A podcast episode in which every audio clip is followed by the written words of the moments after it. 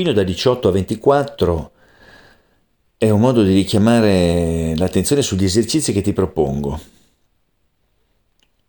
perché tanto hai visto che è questa la pratica, di fermarsi, di segnare ciò che ti colpisce, di segnare ciò su cui stai facendo un ragionamento, una riflessione, disegnare un'azione che ti suggerisco di compiere, verificare il feedback, cioè le risposte che tornano indietro, come è andata nella tua vita sociale, nella tua vita professionale, cosa ha funzionato, cosa pensi che ancora debba essere fatto meglio.